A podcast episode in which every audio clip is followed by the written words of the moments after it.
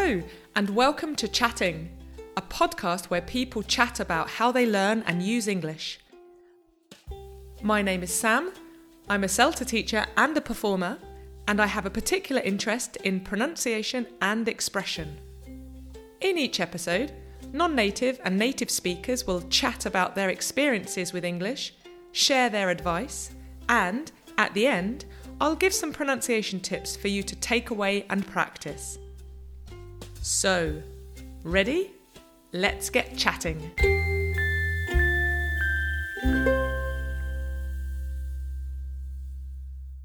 This episode, I'm chatting with Maria. As we were online, you might hear a few glitches or gremlins, which is good for your listening skills. We chatted about accents, spelling difficulties, and formal and informal language. But I started by asking Maria to tell me a little bit about herself. Uh, so I'm a Portuguese. I've lived in Portugal most of my life, and it was only like four years ago that we moved abroad.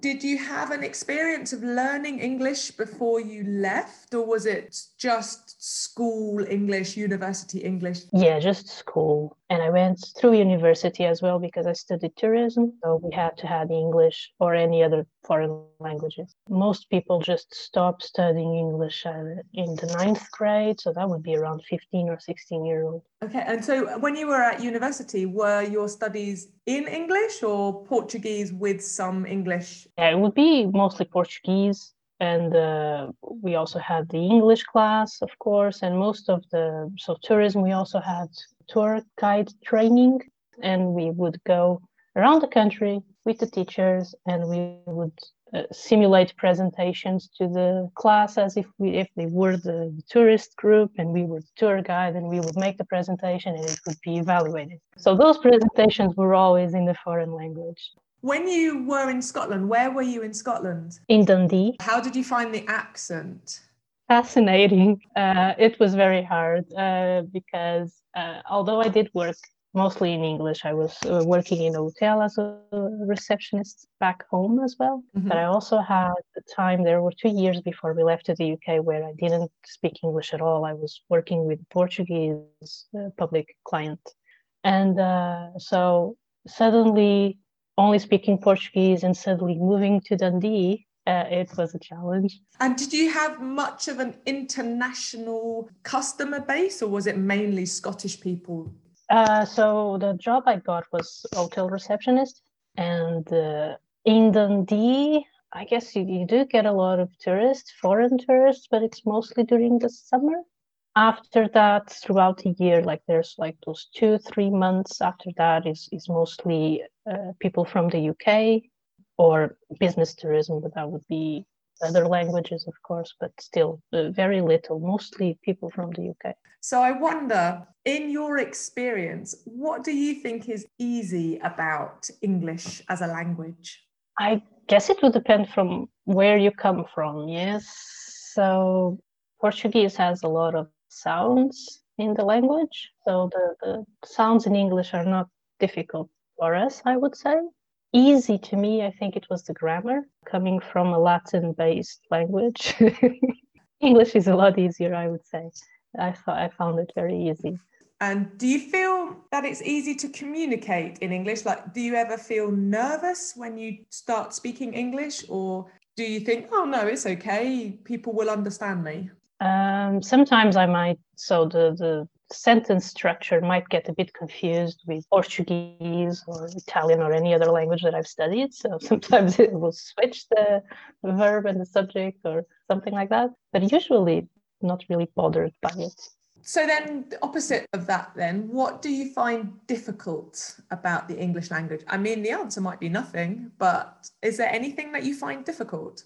Uh, spelling sometimes perhaps uh, because the sounds are not exactly uh, to us i mean to portuguese what is written is not exactly what we would say. So the sounds to us are very different from what is written.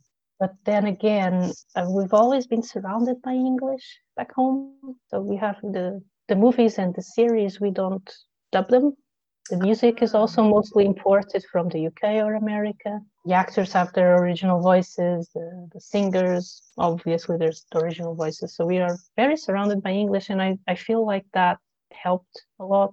Something that my teachers hated Oh, really? and always rated me was like, speak proper English. I could never give the, the British accent. Yeah, this is interesting, isn't it? So I was going to ask you, do you think your English is more American English or British English?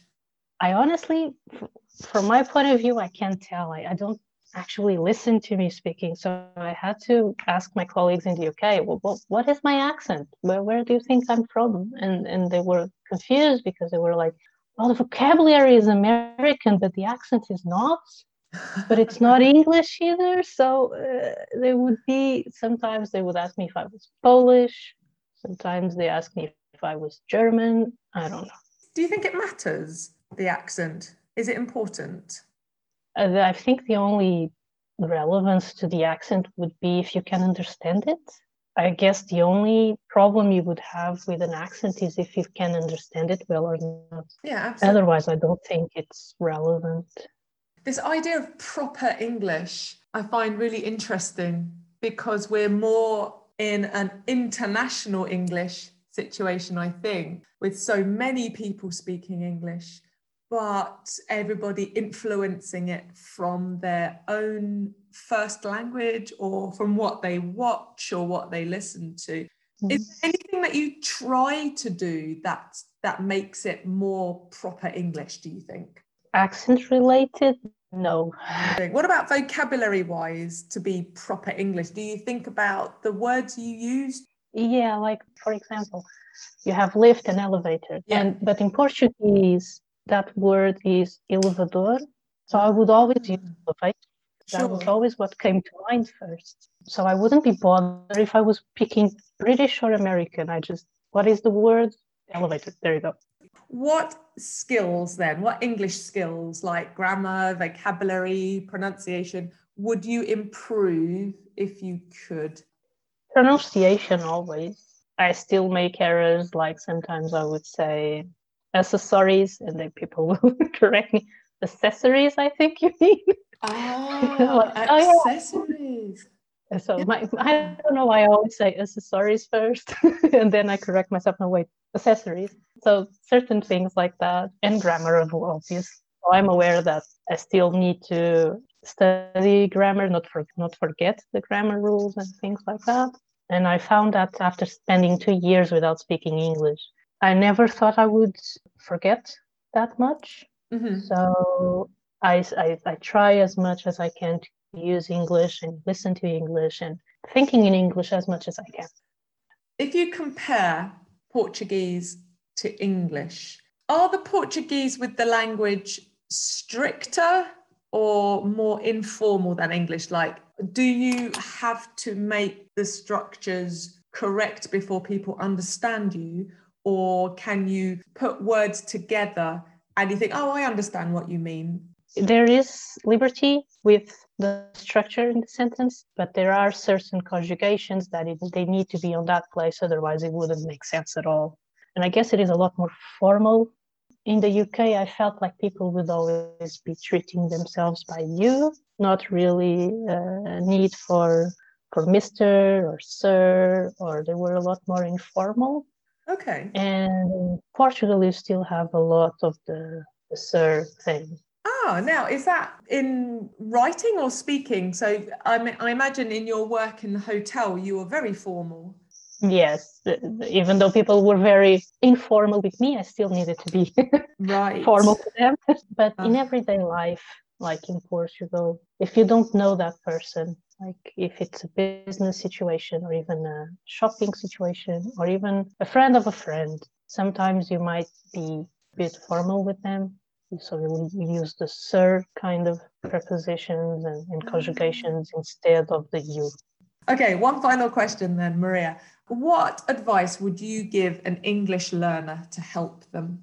have fun find whatever you enjoy and find topics or things related with that topic that are in the language you're learning. In this case, try finding as much as you can in English. It's something that in, that you enjoy. That don't make it a task or something that will drain you. Like if you have like music, listen to music, get the lyrics, sing the sing along, and things like that. I think that's fabulous. Do you have a favorite song you like to sing? uh, not really. I listen to a lot of stuff, so not.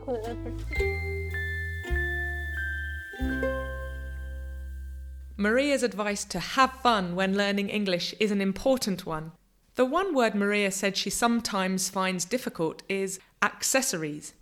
This word has four syllables, or beats, and the important stress is on beat two accessories. Ba ba ba ba. Accessories. A good word for you to practice. So, this episode's pronunciation tip is linked to spelling in English and how some words are difficult to spell because as Maria said, what is written is not always what we would say. So let's look at three examples of words that learners typically find difficult to pronounce because the spelling doesn't match the sound. First, the feeling you have after a long day just before bed. T I R E D. When we spell the word, many learners naturally pronounce the R, tired. But we actually want to change the R sound for a Y sound. Tired. Practice with this sentence. I'm so tired today. Next, a line where people wait in a shop or at the bank. Q U E U E. When we spell the word, many learners want to pronounce the Q and U as qu, as in quiet or quite, but the sound needs to be a hard k, q. Practice with this sentence. Why is the queue so long? Finally, a perfect place for a holiday. I S L A N D. This is a great example of a silent consonant. When we spell the word, learners want to pronounce the S as either an S, like the country Iceland, or a Z, Iceland. But we actually don't need S or Z. Island. Practice with this sentence I want to go to a tropical island. Final practice sentence I'm tired of the queue on this island. Over to you to practice.